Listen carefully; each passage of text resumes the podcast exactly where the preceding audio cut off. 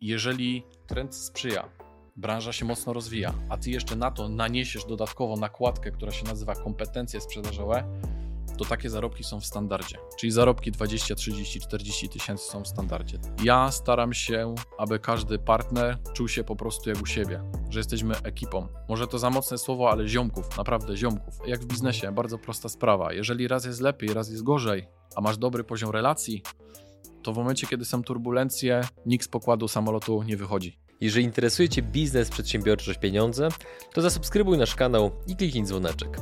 Partnerami przygód przedsiębiorców są Święto Kapitalizmu, konferencja dla ludzi z hajsem i brakiem kija w dupie, IBCS Tax, spółki zagraniczne, ochrona majątku, podatki międzynarodowe, Fullbacks, kompleksowa obsługa importu z Chin oraz pomoc na każdym jego etapie, Fit Group, Nowoczesne kamienice gwarancją przyszłości. YouTube dla biznesu. Wejdź na przygody.tv i zobacz, jak wiele mogłaby zyskać Twoja firma dzięki YouTube z naszą pomocą. Linki do partnerów znajdziecie w opisie filmu. Dzień dobry drodzy widzowie, Adrian Gorzycki, Przygody Przedsiębiorców. Witam Was w kolejnym odcinku naszego programu, gdzie tym razem naszym gościem jest Tomasz Karkoszka. Dzień dobry. Witam, kłaniam się, cześć wszystkim. Drodzy słuchacze, widzowie, w tym odcinku dowiecie się przede wszystkim, jak budować biznes w oparciu o sprzedaż, która jest bardzo mocno oparta na relacjach, które budujemy z klientami. Do tego dowiecie się, w jaki sposób zatrudniać ludzi, żeby ci ludzie chcieli u Was pracować skutecznie, wydajnie oraz żeby byli takim naprawdę istotnym po prostu elementem zespołu. O OZE odrobinę wspomnimy, ale przede wszystkim będą kwestie biznesowe i kwestie sprzedażowe. Zacznijmy od tego, że mamy co najmniej jedną wspólną rzecz, nie? którą wychwyciłem jeszcze przed, przed rozpoczęciem nagrania. Powiedziałeś, że nie pochodzisz z biznesowej rodziny. Nie pochodzę z biznesowej rodziny. Ogólnie pochodzę z rodziny osób pracujących na etacie. Nigdy nie mieliśmy nic wspólnego z biznesem. I tak naprawdę ten, ta droga moja biznesowa zaczęła się od tego, e, że zacząłem sam szukać wiedzy. Tak? E, sam szukać wiedzy, sam szukać szkoleń, wydarzeń, eventów, na, których, e, na które przychodzą właśnie przedsiębiorcy. I to był ten zaczątek, to był ten taki zaczątek dla mnie, który pozwolił mi na to, żeby gdzieś poszerzać horyzonty i iść do przodu. Mhm. Także niestety nie miałem możliwości uczyć się w domu A, biznesu. Do tego jeszcze za chwilę wrócimy, ale też, żeby nasi widzowie i słuchacze wiedzieli, co robisz obecnie zawodowo. Dzisiaj obecnie prowadzę e, agencję, która się zajmuje sprzedażą odnawialnych źródeł energii. E, to jest jeden biznes. Drugi biznes to jest sklep internetowy z ubraniami, także dzisiaj e-commerce, no dzisiaj to jest podstawa, tak? No, ty akurat jesteś super przykładem na to, że warto być w internecie i się rozwijać w temacie. No coś tam liznęliśmy. Coś tam liznęliście. Kolejnym tematem to są tak naprawdę nieruchomości. E, w które, w które wchodzę dosyć mocno, bo nie ukrywam, że, że dzisiaj temat jest na, na topie. E, dzisiaj mhm. warto się tematem zainteresować i, no i, i, trzeba gdzieś dywersyfikować jakby, tak? mhm. możliwości swojej. Więc. Z perspektywy czasu, to, że nie pochodziłeś z rodziny biznesowej, uważasz, że to był bardziej plus, czy to był bardziej minus? I mhm. dlaczego? To zależy na jakim etapie byś mnie zapytał o to. Mm, ja nie ukrywam, że mm, na początku, kiedy zderzałem się, tak, mówię o gimnazjum, te etapy szkolne, miałem potężny kompleks tego, że moi koledzy, niektórzy, nie wszyscy, mają super zegarki, gdzieś tam samochody, tak, bo dzisiaj jest moda na komunie kłada dostać i tak dalej, i tak dalej. E, miałem bogatych kolegów i w momencie, kiedy jeszcze, no nie ukrywam, nie byłem jakoś specjalnie rozwinięty, człowiek nie inwestował w rozwój osobisty, mhm. bolało to. Strasznie bolało. Bardzo mnie bolało to, że ktoś ma super auto. Bolało mnie to, że wrzuca na Instagrama zdjęcia, wycieczki i tak dalej, i tak dalej. Mnie to strasznie bolało. Ale bolało, bo miałeś taki autodialog w głowie rozpoczęty, czy bolało, bo ktoś ci e, po prostu w pewien sposób dopierdalał w związku z tym? Nie, bolało, bolało mnie dlatego, że sam chciałem też to mieć, mhm. a nie miałem mocy sprawczej, żeby to mieć, dlatego że tak jak powiedziałem, w rodzinie nie miałem nikogo, kto prowadził firmę, kto by mnie nauczył, nawet nie dał te środki, nie, tak? Nigdy nie miałem życzenia być bananowym dzieckiem, jak się to mówi, ale na pewno chciałem e, dostać informację, co zrobić, by to mieć. E, niestety nie miałem takiej możliwości, bo nikt u mnie nigdy w rodzinie nie prowadził e, firmy. Mój tata pracował na kopalni, e, mama pracowała w PKP, także normalni ludzie, zwyczajni, którzy żyli sobie od pierwszego do pierwszego. Mhm. Zawsze miałem się w co ubrać, nigdy nie byłem głodny, ale nigdy nie miałem tego spełnienia takiego młodego chłopaka, który ma fajny samochód, zegarek, nie wiem, może dziewczynę zabrać gdzieś w fajne miejsce. Nie miałem tego, bo nie było mnie na to stać. I w jakiś sposób te kompleksy przez lata gdzieś tam się utwardzały i równolegle budował się pewnie taki gniew we mnie, że chcę to zrobić. Muszę to zrobić. Szukam, muszę znaleźć rozwiązania na to. No i znalazłem. I tym rozwiązaniem było wyjście trochę z tej takiej klatki, tak, że, że muszę się pogodzić z tym, iść na etat i tak dalej. Miałem propozycję e, pracować na kopalni, ale zrezygnowałem, czy jakby iść w ślady e, ojca. Natomiast mówię. A i tak skończyłeś w branży energetycznej. A i tak skończyłem w branży energetycznej. Trochę od innej strony, ale, ale, ale jednak. I, i bardzo mnie to, bardzo mnie to bolało, że nie, nie ma mocy sprawczej, żeby pomimo tego, że chcę, nie umie tego wyegzekwować, tej zmiany, tego polepszenia e, stanu dobrobytu i tak dalej. W związku z tym podjąłem pewne kroki, mhm. które, które spowodowały, że dzisiaj całkiem jestem zadowolony ze swojego. No życia. i teraz kolejne pytanie. Być może to jest a propos właśnie tych kroków. Mhm.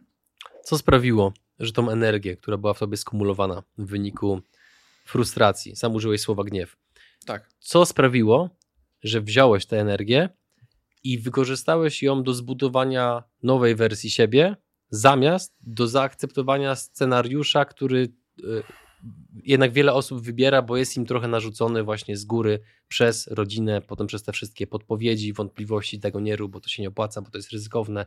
Mam kolegę, który założył firmę, ale stracił. Więc co zrobiłeś z tą energią, że ona pozwoliła ci rosnąć, zamiast się urządzić w dupie? Mhm. Jest bardzo krótka na to e, odpowiedź. Po prostu doszedłem do wniosku i stwierdziłem, że życie jest tylko jedno. I albo zrobię coś z tym i, i naprawdę skorzystam z tego życia, bo lata lecą, albo po prostu zaakceptuję tak, jak je, to, co jest, to, co życie daje, tak? E, zamiast kreować, po prostu przyjmuję gotowe rozwiązania, które zawsze są mniej korzystne dla osób odbierających niż, niż kreujących, tak? No bo ci kreujący, jak Bardzo mądre tam, zdanie. Ci kreujący zawsze e, jednak dominują na świecie. I chciałem po prostu, po, jakby podjąłem konkretną decyzję. E, wychodzę ze, ze swojej strefy komfortu. Trudno, będzie bolało, ale muszę coś z tym zrobić. I pamiętam, jak dzisiaj, w 2017 roku, podjąłem decyzję, że otwieram pierwszą firmę, pierwszą działalność gospodarczą. To było dla mnie kluczowe. Gdy otwarłem tą działalność, no to już tak naprawdę spra sprawy nabrały dużego tempa. No i zaczęło się u mnie bardzo mocno w życiu zmieniać. Nie? Mhm. Jakie bolesne sytuacje z początków biznesu pamiętasz najbardziej? E, bolesne sytuacje. Przede wszystkim e, strach, strach, tak? Jakby to, to we mnie gdzieś się cały czas kumulowało. Strach przed tym, że nie ogarnę tematów podatkowych, tak? Ale później się okazało, że jest coś takiego jak biuro księgowe, gdzie mogą po prostu e, pomóc, nie? W temacie, gdzie są doradcy podatkowi, którzy ci wskażą, tak? Bo biuro księgowe to jest jedno, ale doradca podatkowy to jest też zupełnie inna bajka E, więc, Warto więc wiedzieć, też, że to się różni. No oczywiście, że tak, pod kątem choćby optymalizacji kosztów, tak, e, więc to jest bardzo istotne. E, tego się bałem. Bałem się tego, że będę miał problemy z pozyskaniem klientów, z pozyskaniem partnerów biznesowych. To był taki strach, ale tak jak powiedziałem, strach ma duże oczy, chyba że go chwycisz za mordę i po prostu coś z tym zrobisz. Ja postanowiłem, że trudno, ugryzie mnie dwa razy, ale idziemy do przodu. Mhm. Tak? Więc, więc, więc nie żałuję. Dzisiaj nie żałuję. Okej, okay, to teraz idąc do kolejnego kroku. W jaki sposób budowałeś kompetencje, że dzisiaj masz kilkadziesiąt osób w zespole, przyrosty skokowe po kilkanaście, kilkadziesiąt procent kwartalnie, niska rotacja w zespole ze względu na kilkuetapową, szczegółową rekrutację, którą robisz osobiście, o tym też na pewno porozmawiamy, a dochody Twoich doradców mają, wynoszą średnio około 35-50 tysięcy miesięcznie. Tak. Macie kilka milionów obrotu miesięcznie, zarobki miesięczne twoje, tak? Niejednokrotnie są sześciocyfrowe. Tak. I są powtarzalne. Dokładnie. Panie, tak. no Dokładnie ty przeszedłeś tak. drogę, taką no nie, nie krótką. Tak, tak, tak. Ja poza tym, że poszedłem w biznes, to przed rozpoczęciem biznesu mm, zawsze mnie interesowało jedno. Powiem coś bardzo dziwnego. Oj, lubimy. Zaskoczy cię to. Dawaj. Nigdy nie marzyłem o wieżowcach. Nigdy Aha. nie marzyłem o helikopterach. Nigdy nie marzyłem o takim wystawnym życiu, ale w, oczywiście w kontekście tych młodzieńczych ambicji, owszem, ale mówimy o takich rzeczach jak fajniejszy samochód, tak? Czyli jako młody chłopak chciałem fajne auto, ale co to jest fajne auto? No takie auto, nie wiem, za 100 tysięcy. No to wtedy dla mnie to było bardzo dużo pieniędzy. Teraz też oczywiście jest. Ale nigdy nie marzyłem o wieżowcach, nigdy nie chciałem być Donaldem Trumpem finansowo, tak? Nigdy. Natomiast mnie interesowało to, aby mieć mały lub średni biznes, który będzie uszczęśliwiał mnie, współpracowników, ale który nie będzie powodował, że jedynym moim zajęciem to jest biznes. Czyli już od samego startu chciałem tak kreować swoją rzeczywistość biznesową, aby było miejsce i na życie prywatne, i na biznes, i na jeszcze jakieś inne rzeczy, które mnie interesują. To było dla mnie kluczowe. Wiedząc, że, wiedząc, że chcę stworzyć wielki biznes, korporacje, nieruchomości, auta, leasingi, traktory, ciągniki i tak dalej, czyli powiedzmy jakiś biznes taki wysokokosztowy, ja wiedziałem, że to nie jest mój biznes, że ja tego nie chcę. Ja chciałem stworzyć biznes usługowy, oparty o tak naprawdę usługi nie wiążące się z e, kosztem startowym. To mnie interesowało. No i to było bardzo ważne, żeby, żeby znaleźć tą harmonię. Gdybym ja dzisiaj miał prowadzić biznes, który by miał kosztować wiele tak naprawdę kosztów miesięcznie miałby generować, byłoby to dla mnie straszne, bo ja psychicznie bym nie dał rady. Dzięki temu, że jest to biznes usługowy, nie muszę się bać, że ktoś nie kupi, trudno. Nie skąd, mam tych... skąd wiedziałeś, czego chcesz od samego początku? Jako sprzedawca, bo jakby moja kariera jest taka, że od 2012 roku zacząłem swoją pracę, przygodę z etatem. Tak? Skończyłem mhm. studia, skończyłem szkołę, technikum ekonomiczne, skończyłem studia. Ja z wykształcenia jestem HR-owcem, tak? także skończyłem zarządzanie zasobami ludzkimi, więc, więc no, kierunek idealny do rekrutowania. Tak? No i co chciałem? Ja sobie rozpisałem na kartce tak naprawdę. Zrobiłem, przygotowałem sobie kartkę, podzieliłem na pół. Ważne było dla mnie to, jakie chcę osiągnąć korzyści z biznesu, ale jakie jestem gotowy ponieść koszta. I to było dla mnie istotne. Czyli korzyści z biznesu jakie? Chcę zarabiać tyle, żeby kupić sobie dom, auto i jeździć dwa razy na wakacje. Tak? W roku. W roku. I to był ten pierwszy etap. Kolejne pozycje, które były dopisane, które nijak się wiążą dzisiaj z tymi wcześniejszymi, to jest to, że muszę stworzyć zespół, który będzie zarabiał kasę zarabiał kasę. Czyli muszę zejść na dół, nauczyć ludzi zgodnie z zasadą pokaż, naucz, zweryfikuj, przeprowadzić ludzi przez proces tego, ten sam, czyli jak okiełznać proces zarabiania pieniędzy w branży usługowej, na przykład poprzez sprzedaż, tak? E, nie wiem, energii, poprzez sprzedaż fotowoltaiki, pomp ciepła, poprzez sprzedaż, nie wiem, u operatora i tak dalej, i tak dalej usług. Także ja to musiałem, tego musiałem się nauczyć, następnie zduplikować te kompetencje, umiejętności dla ludzi, czyli ludzie musieli się tego nauczyć, ale musiałem równolegle rozpisać, na co jestem gotowy, czyli ile czasu jestem dziennie gotowy poświęcić na swój biznes. No i na początku było to 12 godzin i tak dalej, czyli dla, dla przedsiębiorcy nic nowego, tak podejrzewam. Mhm. I rozpisałem sobie te koszta i wyszło, że jest to biznes usługowy najlepszy, czyli biznes taki, gdzie będę mógł nauczyć się konkretnych kompetencji, zdupliku, zduplikuję to, dzięki temu zespół już pójdzie, ale jednocześnie nie będę drżał, że ktoś, że nie wiem, że nie zrobimy targetu, że nie zrobimy planu takiego własnego, tak, bo też, też pracujemy na, na, na własnych planach i to spowoduje, że będę przeżywał stresy wynikające z tego, że nie mam za co zapłacić e, leasingu, opłacić jakieś nieruchomości, bo mam trzy budynki i tak dalej.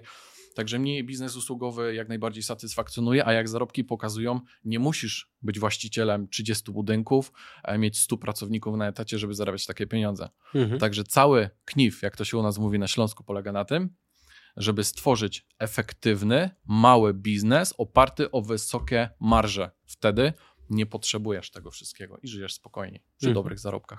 Natomiast powiedz mi, czy to jest normalne, że w OZE tak się zarabia, czy po prostu wy macie coś wyjątkowego w swoim modelu biznesowym? Jeżeli chodzi o odnawialne źródła energii, to wyjątkowe jest to, że branża za przeproszeniem żre jak mogę tak ująć. Tak? Mhm. W związku z tym dzisiaj branży OZE nie możemy też y, y, analizować pod kątem kompetencji, z tego względu, że dużo ludzi zarabia w tej branży nie dlatego, że mają bardzo wysokie też kompetencje sprzedażowe, dlatego, że branża żre. Też umówmy że się. trend sprzyja po no, prostu. Po prostu trend sprzyja, krótko mówiąc. Tak? To jest bardzo istotne, to też warto powiedzieć.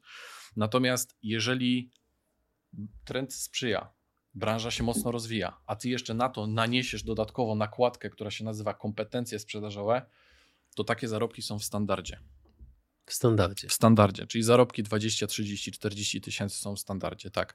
Mhm. Nie będę mówił o innych firmach, bo my dzisiaj mówimy o tym, że takie zarobki są w standardzie, ale jest wiele osób, które od 2019 roku wypadły z tego biznesu. Ba, mało tego, jest wiele firm, które się zamknęły. Ale jak to się zamknęły? Dlaczego się zamknęły, skoro branża rozkwita. Słuchaj, tak pięknie prowadzisz ten wywiad, że ja może sobie tam do łazienki pójdę czy coś. Nie? Żartuję, kontynuuj, kontynuuj, jest super, jest Masz super. wodę, Dawaj. to mnie oblej wodą. Dawaj, za, za jest super, mówię, jest super. No właśnie, jakby takie zarobki, a firmy się zamykają. Leo Y. Właśnie.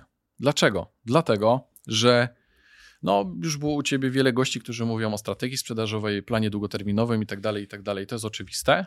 Natomiast dla mnie, z punktu widzenia kogoś, kto Wydaje się jednak, może siebie nazwać ekspertem sprzedaży. Myślę, że mogę raczej. Dla mnie moment, w którym branża się rozwija, a twoi ludzie rezygnują z pracy albo firma twoja się zamyka, to jest to, że nie masz ludzi, którzy mają sprawczość w temacie. Czyli albo nie masz szefa, który jest sprawczy w organizacji, albo nie masz handlowców, którzy są sprawczy w terenie.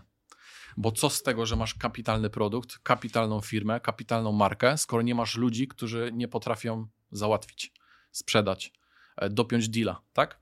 Także sprzedaż oparta jest o ludzi sprawczych. Mhm. Więc jeżeli potrafisz dać kompetencje, żeby człowiek, który nie jest sprawczy, był sprawczy i umiał na siebie zarobić, to on będzie z tobą cały czas i będzie zarabiał. I firma będzie zarabiać i nikt nigdy nie wpadnie na pomysł, żeby się zamknąć. No i teraz właśnie, jak doprowadzić do takiego stanu? No bo z takiego helikopter view trochę o tym powiedziałeś, ale tak. wchodząc odrobinę w szczegóły, jednocześnie nie zdradzając zbyt dużo z Twojego know-how, no bo też nie przychodzisz tutaj po to, żeby ułatwić życie konkurencji, umówmy się. No, ale żeby chociaż zdradzić odrobinę Twojego know-how, to w jaki sposób Ty budujesz kompetencje u ludzi, że są oni sprawczy mhm. i że zarabiają między 20 a 50 tysięcy miesięcznie? Pierwsza kwestia, dla mnie podstawowa, mm, określenie, jaką poli prowadzisz politykę re rekrutacji. Jest bardzo dużo firm, korporacji, tak, no korporacje to rozumiem, ale jest bardzo dużo firm, które prowadzą rekrutację w formie masówki, jeżeli możemy tak, czyli tak, dyskoteka, tak, wchodzi każdy. Ja tego nie robię z tego względu, że tak jak jeszcze raz powiedziałem, jeżeli wejdziemy w szczegół i na spokojnie się zastanowić, ile tu można zarobić pieniędzy, to pytanie, czy tobie jest skala potrzebna żeby zarobić 100 tysięcy. Ja pokazuję, że nie. Żeby zarobić 50 tysięcy, pokazuję, że nie. Żeby zarobić 20 tysięcy, ty możesz być sam. Możesz nie mieć zespołu i zarabiasz 20 tysięcy. Dzisiaj to jest bardzo dużo pieniędzy, tak? Umówmy się, tak? Ale co trzeba zrobić? Właśnie. Jakie, jak się buduje kompetencje, o co trzeba zadbać? Po pierwsze o to, żeby zrozumieć, że masówka do niczego nie doprowadza. To jest oczywiście moje indywidualne podejście. Pewnie są osoby, które mają 100 innych argumentów, że jest odwrotnie. Ale ja uważam, że, że nie. Mm, to jest pierwsza kwestia. Druga kwestia. Mechanizm wprowadzania ludzi do biznesu, którzy mają wykonywać te same czynności, między innymi co ty, żeby zarabiali, polega na tym, że stosujesz zasadę naucz, pokaż, zweryfikuj. Naucz kogoś, jak to robić poprzez rozmowę, lekcję, Pokaż, jak to zrobić, zabierając kogoś w teren, teren. Mhm. i zweryfikuj kogoś, zamieniając się rolami, będąc w terenie. Kiedy to ty słuchasz, a ktoś mówi. Następnie taka osoba ze mną spotykamy się w kawiarni, idziemy sobie na kawkę po spotkaniu i ja zadaję tej osobie pytania. Co uważasz, mogłeś lepiej zrobić, mogłaś lepiej zrobić? Co byś poprawił? Jak uważasz, dlaczego ten klient powiedział tak, tak i tak. Automatycznie weryfikuje, jaką ta osoba ma rozkminę. Czyli ja już wiem na podstawie jej odpowiedzi, jakie ona ma wyobrażenie o tym spotkaniu i jakie ona ma wnioski. A wnioski, które ma osoba, są bardzo istotne w interpretacji później twojej, jakby tak, y, wniosków, wniosków. Jest to bardzo istotne. Dlatego proces naucz, pokaż, zweryfikuj jest kluczem do tego, żeby człowiek po prostu wystrzelił sali szkoleniowej, gdzie też prowadzę szkolenia, nie jesteś w stanie na podstawie teorii kogoś doprowadzić operacyjnie do osiągania wyników. Mhm. Być może, jeżeli na te szkolenia przychodzi i tak dalej, bardzo często się pojawia, owszem, ale wydarzenia typu szkolenia, eventy, tak, one angażują, czyli wydarzenia angażują. Jeżeli ja tworzę szkolenie i, i tworzę szkolenie dla nowych handlowców, to one mają go zaangażować. Tylko tyle, nic więcej. Bo szkolenia mają wymiar taki mobilizacyjny, tak? Troszkę. Natomiast wprowadzanie operacyjnie człowieka w teren, to jest ten, to jest te, te, ten, ten dings tak zwany, to jest ten moment przyciśnięcia. Mhm. Tak. Mhm. A, Kliknięcie, a, a to jest ten moment. A propos szkoleń, doprecyzujmy jeszcze. To masz na myśli szkolenia, które robisz dla swoich ludzi, czy szkolenia jakieś zewnętrzne jako dodatkowe źródło dochodu? E, szkolenia zewnętrzne również jako dodatkowe źródło dochodu, niemniej jednak ze względu na stuprocentowe zaangażowanie w odnawialne źródła energii dzisiaj, no jakby w, zatrzymałem te, te, szkolenia. Wcześniej tego robiłem troszkę więcej, ale jeżeli mi się temat rozwija, mhm. no, to, no to ja już dzisiaj nie jestem w stanie pięciu tematów naraz y, robić. Bardzo rozsądnie. I wracając jeszcze do kwestii HR-owych. Napisałeś tak. w briefie, że macie niską rotację w zespole. Tak. Ze względu na kilkuetapową, szczegółową rekrutację. E, czy mógłbyś to raz, po pierwsze, trochę rozwinąć kwestię tak. E, jakby samej rekrutacji, jak ona już wygląda w rozmowie jeden na jeden? Bo to, że nie ma, przykład, nie ma być masówki, to już wiemy. Tak. Ale jak wygląda właśnie już rozmowa ta jeden na jeden z tą konkretną osobą, skoro, tak jak również jest napisane w briefie, robisz to osobiście? Mhm. To jest pierwsza część pytania. I tak. druga, jak już potem dbasz o morale zespołu, aby ludzie chcieli być częścią tej firmy, bo zakładam, że zarobki, przynajmniej wedle badań, to jest jakaś składowa Twojego zadowolenia z tego, czy w danej firmie jesteś, czy też tam nie chcesz być. Proszę. Oczywiście.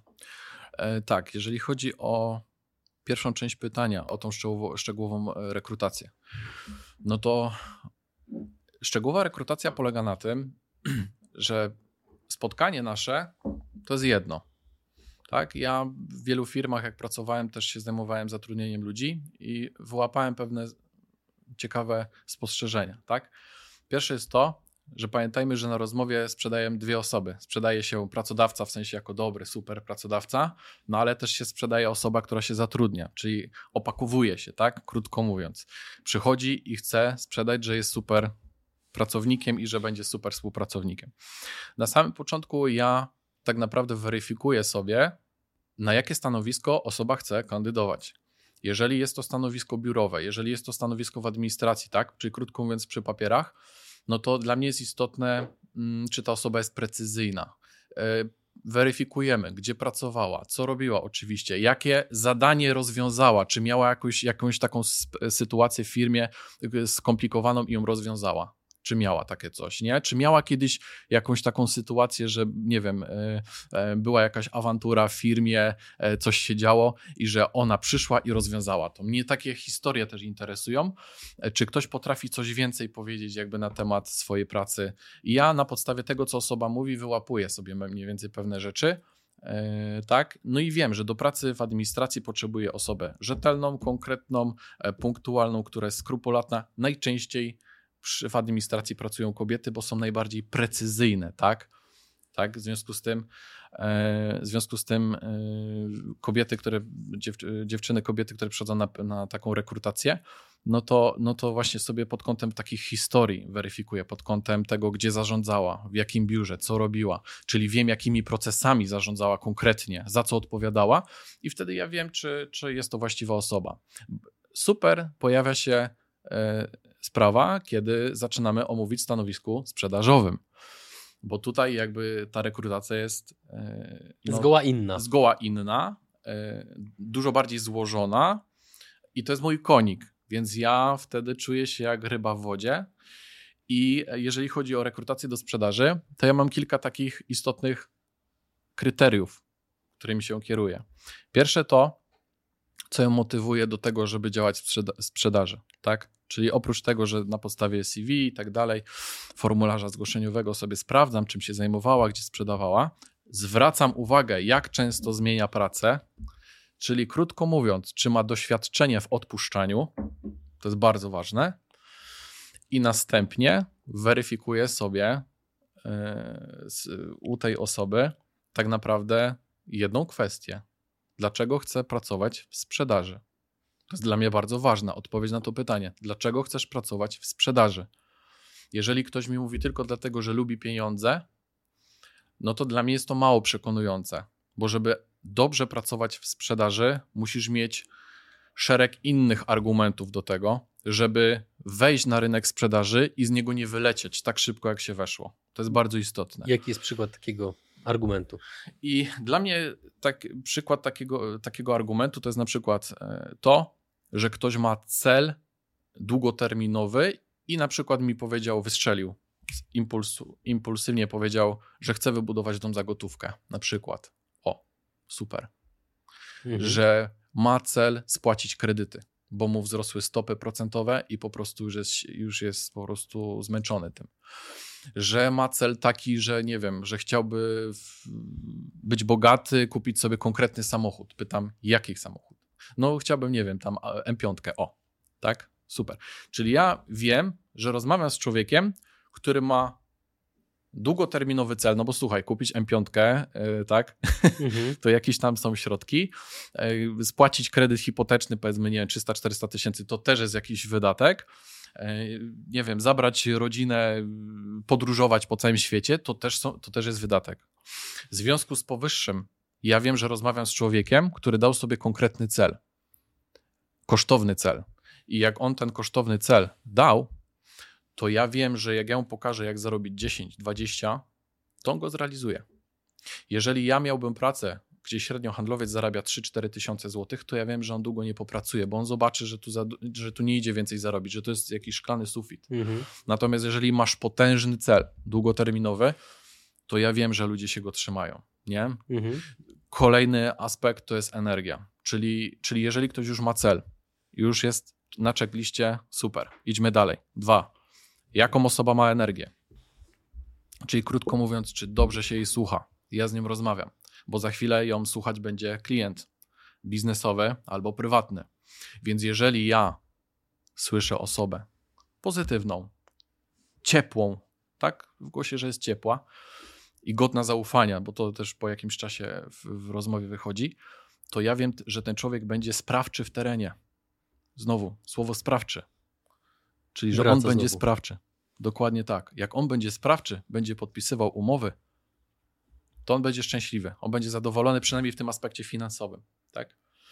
W związku z powyższym dla mnie jest ważne, dlaczego chcesz działać, ale konkretnie dlaczego, jakie auto, jak auto, dom, jaki, gdzie chcesz ten dom mieć i tak dalej, bo ja chcę określić, z jakim poziomem będę miał zaangażowania w kontekście celu konkretnego. Nie? Jeżeli ktoś szuka roboty, bo nie wiem, bo nie chce pracować tu i szuka roboty, to to jest trochę mało, żeby być skutecznym handlowcem w, w OZE. I teraz druga część pytania. Znaczy, bardzo dziękuję, że tak w ogóle wyczerpałeś ten temat. Mhm. I druga część pytania a propos tego, co robisz, żeby była niska rotacja w zespole, bo zarobki to jedno, a co z pozostałymi elementami? Tak, no i to jest ta część biznesowa. Następnie wchodzimy w część relacyjną, tak? Ja nie ukrywam, że ja nie, nie mam potrzeby być szefem szefem. Ja nie jestem szefem szefem. Ja jestem wspólnikiem, partnerem, dbamy też o relacje, dbamy o to, żeby ludzie nie czuli się, że w związku z tym, że zarabiacie, no to jakby coś za coś. Tak? To, to jest win-win, ale na takiej zasadzie, że ja nie biorę coś w zamian. E, w negatywnym sensie takim, że teraz skoro płacę ci tyle i tyle, no to słuchaj, będziesz tak, tak i tak. Nie, nie, absolutnie nie. Tu jest typowy e, freestyle, to jest typowy luz. Ja staram się, aby każdy partner czuł się po prostu jak u siebie, że jesteśmy ekipą, może to za mocne słowo, ale ziomków, naprawdę ziomków. Nawet już do takiego stopnia. Dlatego, że jeżeli my zbudujemy relacje, to na, jak w biznesie, bardzo prosta sprawa. Jeżeli raz jest lepiej, raz jest gorzej, a masz dobry poziom relacji, to w momencie, kiedy są turbulencje, nikt z pokładu samolotu nie wychodzi. To jest bardzo istotne. Dlatego ja e, w tym zespole, ten zespół, który, który mam, e, mam z poprzedniego projektu, w którym, e, w którym byłem, no i dzięki temu, że było to zaufanie, była ta relacja, była ta sprawczość i zaufanie szeroko rozumiane, jesteśmy dzisiaj razem w zespole. Podejrzewam, że jeżeli byłaby totalna zapaść, totalna zapaść, to dzisiaj jesteśmy i tak razem. Tak. Dla mnie najpiękniejszy moment, jak mogę tak jedno zdanie jeszcze Proszę. powiedzieć, to był moment, kiedy całkiem niedawno handlowiec dostał potężny przelew. Potężny, tak? Ile? Brutto netto. Ile? Ile? 113 tysięcy. Mhm. 23 lata. Zero doświadczenia. Jak zareagował? Zadzwonił do mnie i powiedział mi fajne zdanie, które do dzisiaj ze mną jest. Powiem ci, Tomek, że do końca nie wierzyłem, że go dostanę. Po prostu powiedział, że to są tak nierealne kwoty, to są tak nieprawdopodobne pieniądze, że on do samego momentu, póki nie dostał tych pieniędzy na swoje konto, on uważał, że po prostu to, to nie może być. Wiesz, pracował przy papierosach elektronicznych, tam, tam powiedzmy około 3000 zarabiał i trzeba było, wiesz, no pracować, nie? Robota była, tak? Dostał przelew 113 i, i, i powiedział, że nie wierzył, nie?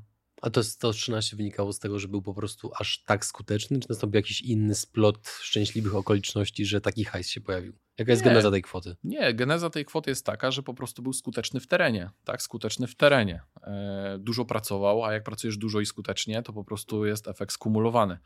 W związku z tym e, był bardzo zaangażowany, ma swój cel, bo też wchodzi w nieruchomości. W zasadzie już kupił dwa mieszkania dzięki też wspólnej współpracy, także też się ludzie fajnie u mnie rozwijają biznesowo dalej. Tak? Mhm. Tak? Nie blokujemy jakby rozwoju, tylko idziemy razem też do przodu. E, więc, więc e, przelew piękny, bajka. Wiem, że pieniądze to nie wszystko, ale jak w pewnym wszystko filmie... bez pieniędzy to, to wiadomo. O właśnie, dobrze, że ty to powiedziałeś, tak? Więc, więc kapitalna sprawa, byłem przeszczęśliwy i powiem ci, dziwna, dziwna rzecz, ale w momencie, kiedy robisz pracownikowi taki przelew, to jeszcze nigdy bardziej jakby nie czułem się tak by szczęśliwy, bo przelewając takie pieniądze e, swojemu wspólnikowi, partnerowi biznesowemu, tak naprawdę dajesz dowód na to, że warto było tobie zaufać. Mhm. Inny handlowiec, który współpracownik, który był spawaczem, jeszcze niedawno, już kilka przelewów, tu 37, 40, 50 chyba 4. To są takie kwoty niewyobrażalne. I pamiętam, jak dzisiaj, e, chyba po trzecim przelewie, e, też spotkanie mieliśmy, gdzie po prostu, wiesz, jeden na jeden rozmowa bez publiki, bez, bez jakiejś bicia piany, po prostu podziękował, że pamiętałem o nim. Mm. Szczery taki, wiesz. Piękne momenty. Bez, bez ludzi, bez, bez, bez otoczki, bez jakiejś mm, takiej medialnej, wiesz, napinki i tak dalej. Po prostu przyszedł i powiedział, że bardzo mi dziękuję, że oni pamiętają, nie? To Bo... jest to po prostu ciarki, nie? To nie chodzi o te pieniądze, chodzi o to, że ktoś ci przyszedł i hmm. powiedział, że dziękuję ci za to, że o nim pamiętałeś. Czy to jest bajka? Piękna historia, dlatego żeby stworzyć kontrast, pozwól, że włożę kij w szprychy i powiem tak. Nie wiem, czy już to słyszałeś. Okay. Ja to mówię niewielu osobom. Potrafisz mówić Potrafisz budować zdania, umiesz grać pauzą. Naprawdę bardzo przyjemnie mi się ciebie słucha. Podejrzewam, że słuchacze, widzowie zgodzą się z moją opinią. Mam chrypkę, mam trochę gardło chore, ale może dlatego. Ojejku, ojejku, możemy dać ci lekarstwo. Y, idąc dalej. Ale jak ktoś ładnie mówi, to nie wiem, czy to wiesz z doświadczenia, pewnie wiesz, a inaczej, nawet jeżeli wiesz, to pewnie się do tego nie przyznasz, bo lepiej się do takich rzeczy nie, nie przyznawać, ale mhm. ludzie, którzy mówią ładnie, wiedzą o tym, że to bardzo łatwo może uśpić drugą osobę, można wyłączyć bardzo łatwo systemy ostrzegania. Mhm. Przez to, że zrobiłem jeden czy dwa wywiady, to zawsze staram się w takich bardzo ładnych historiach i ładnych słowach jednak znaleźć odrobinę brudu za paznokciami, nie? Zanim doszedłeś do tego, że tak skutecznie rekrutujesz ludzi, tak dobrze budujesz morale w zespole, że jesteś w stanie robić, jak na polskie warunki, astronomiczne przelewy swoim ludziom. Musiałeś po drodze coś spierdolić. Musiałeś mieć jakieś fuck-upy, jakieś błędy, spektakularne pomyłki. No coś musiało być, że doprowadziłeś do takiego poziomu skuteczności w decyzjach HR-owych. Mm, tak. Mm, wiele niewłaściwych decyzji jest efektem wypracowania pewnego modelu, tak? Rekrutowania, modelu biznesu, ileś firm trzeba położyć, żeby zrobić jedną porządną, tak? Donald Trump jest fajnym przykładem, tak? Gdzie położył firmę, zbankrutował, facet dzisiaj też ma mnóstwo pieniędzy, Natomiast na rekrutację, na budowanie relacji to też się przekłada. Ileś relacji schrzaniłem, żeby tworzyć właściwe. Ileś rekrutacji schrzaniłem, żeby rekrutować dobrze. Ileś sprzedaży położyłem, żeby zacząć dobrze sprzedawać. Także praktyka, praktyka, jeszcze raz praktyka, więc no kto, kto e, Daj nam jakąś twoją ulubioną historię, jakąś krępującą, wstydliwą. Z rekrutacji? z rekrutacji, sprzedaży, obojętnie gdzieś, gdzie bardzo się pomyliłeś. Wyszedłeś na krytyna, obojętnie. Pokaż nam twój kryptonit z tamtego czasu. Okej, okay. wiesz co, mm, powiem tak, kiedyś, kiedyś, znaczy kiedyś, staram się na sprzedaży mimo wszystko zachować klasę, tak? Czyli mimo wszystko uśmiechać się, żartować i tak dalej, ale jednej rzeczy się nauczyłem w sprzedaży. Pamiętam jak, e, pamiętam i tego, to nie zapomnę tego do końca życia i to ze mną już zostanie na zawsze jeden z handlowców powiedział mi, że jedziemy do takiego klienta, że jak się z nim nie napijesz, to jest koniec. A ja mówię, słuchaj, ale my idziemy na spotkanie, tak? To jest twoje któreś spotkanie i my nie możemy pić alkoholu, no stary, no są dokumenty z umowa i tak dalej, my dopinamy deala. A on mi mówi, słuchaj, tak jak ci mówię, musimy się napić. No i idziemy na spotkanie, no i facet jest blisko, ale widzę, czego że jakby czujemy, że czegoś brakuje, tak, żeby dopiąć deala. No i kolega już wie, czego brakuje, tak? A ja mówię, nie, no to jest niemożliwe, jakby tak nie, nie wierzę, tak? Bo wiedziałem, że jakby jest fajna, fajna relacja, ale czegoś brakuje, żeby dać taką kropkę nad i, mimo że wszystko już zostało powiedziane. No i, i właśnie ten, ten pan tak patrzy na, ten klient tak patrzy na swoją ścianę i, i mówi, napijmy się. I nie wiem, czy mi na sekunda, dwie i kolega mówi, napijemy się. Jakby podjął za mnie decyzję, że to zrobimy, nie? Napiliśmy się po prostu bimberek, mhm. bimberek, mhm. dosłownie tak na smak. I wypiliśmy i mówi, dobra, chuj robimy.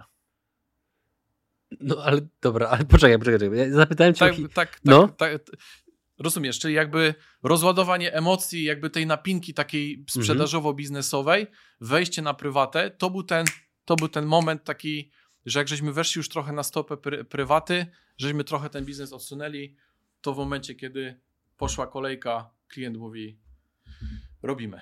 Mhm. No dobra, ale... I jak jest mój wniosek tak, z tego? proszę. Że budowanie relacji, że budowanie relacji to nie tylko słodkie mówienie, to nie tylko, e, wiesz, opowiadanie jakichś tam dygresji i tak dalej, i tak dalej. E, to nie tylko pokazanie klientowi, że jesteś zainteresowany jego osobowością, tym czym się interesuje, bo to jest też bardzo istotne. Mm, nie tylko sprzedaż, ale budowanie relacji to wypicie herbaty, kawy, tak. Jeżeli, nawet jak mówisz komuś, chodź na kawę, to to już przybliża, tak? Wspólna kawa przybliża ludzi. Wspólny obiad, jak komuś proponujesz obiad, to przybliża ludzi. Dlatego bardzo często jest tak, że handlowiec po sprzedaży mówi mi dzisiaj, Tomek, wiesz co, podpisałem umowę. I ja zaraz wiesz co pytam? Jadłeś, piłeś? Jadłem. Czyli krótko mówiąc, jakby te relacje fajnie też się buduje pod kątem takim, żeby nie tylko biznes, nie tylko kasa, nie tylko umowa, ale żeby też fajnie to zrównoważyć na przykład z, z jakimś obiadem, mówię, e, e, czasami nawet handlowiec wychodzi z piwem w ręce, bo klient mówi, ma pan na drogę. Mhm. Naprawdę. To jest fascynujące. To jest niesamowite, że, że w taki sposób też, e, że w taki sposób też ludzie później ciebie odbierają, że jesteś spoko, że jesteś fajny, nie tylko tak jak ten pan, co był taki, miał ortalionik fajny, smyczkę miał i tak dalej. Z tobą mogłem zjeść, z tobą mogłem się napić. Czyli takie elementy budują zaufanie dużo szybciej. E, o, zdecydowanie tak. Mhm. I, i, I to jest właśnie ten jeden z kolejnych aspektów właśnie rozwijania ludzi, że uczę, rozwijam ludzi pod kątem budowania relacji, że jak wchodzisz do kogoś, to nie tylko E, e, o, o, o, o instalacji, nie tylko o pomiarach, nie tylko o biznesie, pieniądzach, kredytach i tak dalej, ale żeby nawiązać z kimś na początku w ogóle taką normalną relację. Mhm. Żeby ten człowiek widział, że twoje nastawienie nie jest transakcyjne. Tak? Że ty, nie że ty nie przyszedłeś tutaj po pieniądze, nie przyszedłeś tutaj wziąć kasę, tylko że przyszedłeś się ze mną spotkać. A przy okazji jeszcze jest biznes, nie? Mhm. I to jakby mnie bardzo mocno doświadczenie tak, tutaj mnie bardzo mocno e, nauczyło tego, że relacja, potem biznes. Mhm. Relacja, potem biznes. Nie? Nawet bym powiedział, że relacja, dużo, dużo nic, długo, długo nic i biznes wtedy. Nie? To jest jeden z tych elementów braku lub dobrej skuteczności w sprzedaży. Nie? No dobra, ale to ja wrócę do, do pytania i będę drążył Proszę. jeszcze trochę. Ale gdzie były fakapy po drodze? Gdzie była sytuacja, gdzie się pomyliłeś, gdzie nie miałeś racji, gdzie był kosztowny błąd? tak naprawdę ja każdą nieudaną sprzedaż traktowałem jako lekcję, ale raportowałem ją sobie, analizowałem ją. Konsultowałem to z kimś, kto wtedy na etapie, kiedy zaczynałem moją przygodę, miał większą wiedzę ode mnie mhm. i mi powiedział: Tomek, to, to, to. Okej, okay. to, to i to. No ja brałem jakby te swoje uwagi, szedłem na kolejną sprzedaż i pamiętałem o tym feedbacku, żeby już tego nie zrobić. I jakie to były najczęstsze błędy u ciebie? najczęstsze błędy? Problem z domknięciem, czyli z tym właściwym momentem, tak? To co robimy? Działamy? Panie Adrianie, działamy? To był ten moment, kiedy żołądek do góry, po prostu sucho w gardle, tak? I trzeba było sfinalizować sprzedaż. A wiesz, kiedy widać najbardziej w sprzedaży, że boisz się domykać? Kiedy budujesz swoją pewność siebie, mówisz o pierdołach, wakacje, COVID, wakacje, COVID, gdzie byłeś, pasje, hobby, hobby i jest proces domknięcia i nagle człowiek, nawet który tak, jakby powiedzmy jest prostym człowiekiem, prostą osobą, widzi, że ty w głosie obniżyłeś pewność siebie. Hmm. Bo nagle się zaczynasz, wiesz, wiercić. Nagle już nie jesteś taki pewny w, w patrzeniu w oczy. Pampers się napełnia. Pampers się napełnia. I, I nagle się okazuje, że ty człowiek tak patrzy na ciebie i widzi, że coś ci jest, coś się dzieje. A ty poprzez amatorkę, jakby nieświadomie oczywiście, tak? E, zaczynasz się denerwować, no bo musisz domknąć sprzedaż, a ten człowiek po prostu tak obserwuje ciebie i widzi, że coś ci jest. Nie? Że coś mhm. się dzieje. A jak jest taki świadomy, no to już w ogóle, nie? Bardzo.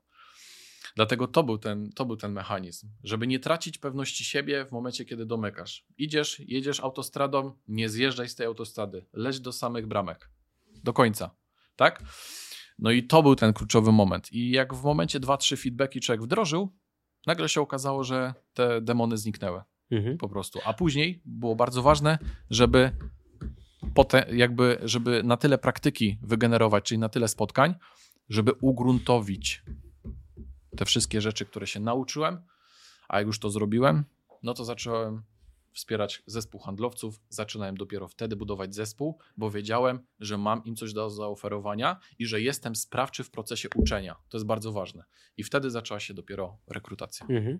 A czy były jeszcze jakieś u ciebie fakapy oprócz nieumiejętności domykania, bądź jakieś inne elementy, które często widzisz u ludzi, że robią coś niewłaściwego podczas sprzedaży, co przekreśla właśnie szansę na podpisanie deala, żebyśmy tak trochę e, ten temat tak, myślę, że tak. Są to na pewno braki wiedzy technicznej, tu bym na pewno tak, no bo jeżeli mhm. rozmawiasz z kimś o, nie wiem, szczelam, instalacji typu pompa ciepła, tak, e, ogrzewaniu, no to bardzo często twój rozmówca już jakąś wiedzę ma. Ba, mało tego, on może być monterem, on może być hydraulikiem, on może być osobą, która na co dzień się tym zajmuje. Ale ze względu na to, że łatwiej mu scedować jakby to na kogoś, bo ma tyle roboty, nie chce mu się i woli od, od firmy kupić, a dużo jest takich wykonawców również, e, no to bardzo wychodzi na jaw, jaką ty dysponujesz wiedzą techniczną. No i jeżeli nie jesteś w stanie wspiąć się na wyżyny i powiedzmy na równo, co najmniej na równo z tym człowiekiem porozmawiać, no to włącza mu się tak zwany bezpiecznik, czerwona lampka, check engine, coś nie gra. Mhm. Nie? I wtedy zaufanie jakby spada do zera, no i pomimo tego, że jesteś miły, pomimo tego, że jesteś sympatyczny, że masz szerokie horyzonty, że można z tobą porozmawiać na wiele tematów, nie podpiszę z tobą umowy, ponieważ w tym kluczowym elemencie, z którym do mnie przyszedłeś, nie masz odpowiedniej wiedzy. Więc wiedza techniczna na przykład, mhm. tak? Mm, komplikacje z załatwieniem kredytu, finansowania, tak? bo wiele osób finansuje sobie inwestycje. Tutaj są braki. No ale przede wszystkim to, co kuleje w sprzedaży, jako obserwator, uczestnik tego świata, to jest bardzo niski poziom kompetencji w budowaniu relacji zaufania. Bardzo niski. Gdzie szukać wiedzy na ten temat, jeżeli nie ma się tego szczęścia, żeby pracować z tobą? szczęścia, ok. Gdzie szukać wiedzy? Wiedzy na pewno, dzisiaj myślę, że, że, że takie kanały na przykład jak twój, tak, różne kanały przedsiębior dla przedsiębiorców, e, które zajmują się rozwojem osobistym, tak, wspierają. Jest dzisiaj multum książek na ten temat, multum książek, mnóstwo autorów, mnóstwo kanałów, gdzie można wiedzę dostać na gotowo. Ja jestem e, tą osobą, która zrozumiała, że najprzód trzeba, na początek trzeba dać, żeby wziąć, tak? Mhm. Więc żeby, żeby coś od kogoś dostać, najpierw sam daj, tak? Jest taka zasada. Więc ja najpierw dawałem pieniądze, żeby kupić konkretne szkolenie, bo też nie ukrywam, trochę szkoleń przeleciałem. Które najbardziej wspominasz? Które książki najwięcej ci dały? Żebyśmy tytułami polecili, konkretami. Początek Bogaty, biedny ojciec. To jest no, klasyka. Klasyka. E, Potęga podświadomości. Tak. Mhm. Joseph Murphy. Tak. E, Dal Carnage, jego seria książek, tak. To jest po prostu niesamowite. Jak, e, jak przestać, jak przestać się martwić, zacząć żyć na przykład też, nie? To jest kapitalna książka, która cię uczy o tym, żeby akceptować konsekwencje czegoś i się nie bać, nie? Mhm. Na przykładzie chorób. Bardzo fajnie jakby tą książkę zrozumieć, nie? Więc Bardzo bogate są to treści, szkolenia z wieloma trenerami, takimi znanymi, tak, Mariusz Szuba, ma też Grzesiak. No to bywałem, tak, na tych szkoleniach, bardzo wartościowe materiały. No i ten, to był ten rozwój, a później kontakt z innymi przedsiębiorcami, szukanie projektów, Mhm. I zadziałało, kliknęło, nie? I tak się zaczęła moja przygoda. Więc jeżeli odpowiadam na Twoje pytanie, gdzie szukać tej wiedzy? Dzisiaj tej wiedzy jest tyle. Wystarczy chcieć, wybrać sobie konkretne pozycje, na przykład te, które wymieniłem, no i po prostu nie zatrzymywać się, klapki na oczy i jechać do przodu, robić swoje. W międzyczasie praktyka i teoria, czyli w międzyczasie, kiedy się uczysz, pogłębiasz wiedzę, bardzo istotne jest, żeby tą wiedzę natychmiast przekładać na praktykę. Tak? Bo jest bardzo dużo osób, które jest bywalcami na wydarzeniach, bywalcami na szkoleniach, ale to jest jakby. się zapętlają w tej edukacji za bardzo. Yy, tak, ponieważ wychodzą z założenia, że jeszcze nie są gotowi, żeby, żeby wystartować. Nie? Ja w ogóle mam takie, tak mówię, spostrzeżenie co do przedsiębiorczości i do prowadzenia firmy, że bardzo dużo ludzi, którzy się przez lata zastanawiają nad otwarciem firmy, mm, jakby chcą złamać jakby jedną taką zasadę, bo prowadzenie firmy dla mnie to jest taka droga właśnie w góry, taka kręta że ty widząc ten punkt, będziesz go widział dopiero tutaj, jak jesteś, tak? A dużo ludzi chce widzieć stąd ten punkt końcowy, żeby móc przeanalizować tę całą drogę, czy to jest dla nich. A przecież w międzyczasie tak jest, że ty możesz otworzyć punkt z lodami, ale poznasz na przykład kogoś, kto ma punkt z odnawialnymi źródłami energii, e, tak? W międzyczasie zmienisz, przebranżowisz się, tak? Później okaże się, że z OZE przechodzisz na przykład, nie wiem, na nieruchomości, bo okazuje się, że temat jest dobry. A później z nieruchomości nagle się okazuje, że będziesz E, nie wiem, udziałowcem firmy, która będzie produkować, nie wiem, robić, budować elektrownie atomowe na przykład, tak? I nagle się okazuje, że ty widzisz mnóstwo możliwości, ale nie, nie zobaczysz ich, jak nie wskoczysz na, na początek do tego basenu, Drodzy widzowie, słuchacze, tutaj stawiamy kropkę. Jeżeli ten materiał Wam się podobał, to nie możemy dać braw, ale możemy dać łapki w górę pod tym filmem. Jak macie jakiekolwiek pytania do Tomasza, to proszę piszcie je w komentarzach. A jeżeli chcielibyście współpracować bezpośrednio z Tomaszem, ponieważ to, co powiedział, jego filozofia budowania zespołu jest Wam bliska, to oczywiście wszystkie potrzebne dane kontaktowe znajdują się w opisie tego filmu. Ja ze swojej strony chciałem Ci podziękować, bo to była taka, mam wrażenie, dojrzała rozmowa o zarabianiu dużych pieniędzy i służeniu innym ludziom. Mhm. Miałeś takie poczucie? Tak, tak. Zostaw myślę, skromność że... na boku, powiedz szczerze. Myślę, że Zajebiście tak. było, nie? Tak? Możemy prawdę mówić. Tylko prawdę. Okej, okay. myślę, że tak. Myślę, że tak na pewno to, e, co mogę powiedzieć na temat e, e, jakby budowania kapitału, to kiedyś marzyłem o dużych pieniądzach, dzisiaj mam, ale nie mam żadnych oczekiwań wobec nich. Dzisiaj hmm. one są. Dzisiaj one mi dają raczej bezpieczeństwo niż potrzebę uzewnętrzniania się gadżetami i tak dalej. Także cieszę się z takiej dojrzałości rozwoju nie tylko finansowego, ale myślę, że trochę takiego okiełznania mózgu, głowy i podejścia takiego bardziej życiowego. Także mnie uszczęśliwiają dzisiaj mniejsze rzeczy, wypad w góry, wypad nad morze, e, to, że mogę, e, to, że mogę gdzieś tam iść na grilla z kimś, a kiedyś chciałem inaczej. Dożyłem do tego całe życie. Dzisiaj mam 31 lat do tego, żeby mieć coś, a jak już to mam, nie mam wobec tego oczekiwań. Także Rewelacja. dziwna sprawa, nie? Rewelacja. Ale polecam. Ale polecam. Dziękuję Dzięki pięknie. za rozmowę. Stawiamy kropkę. Dziękuję.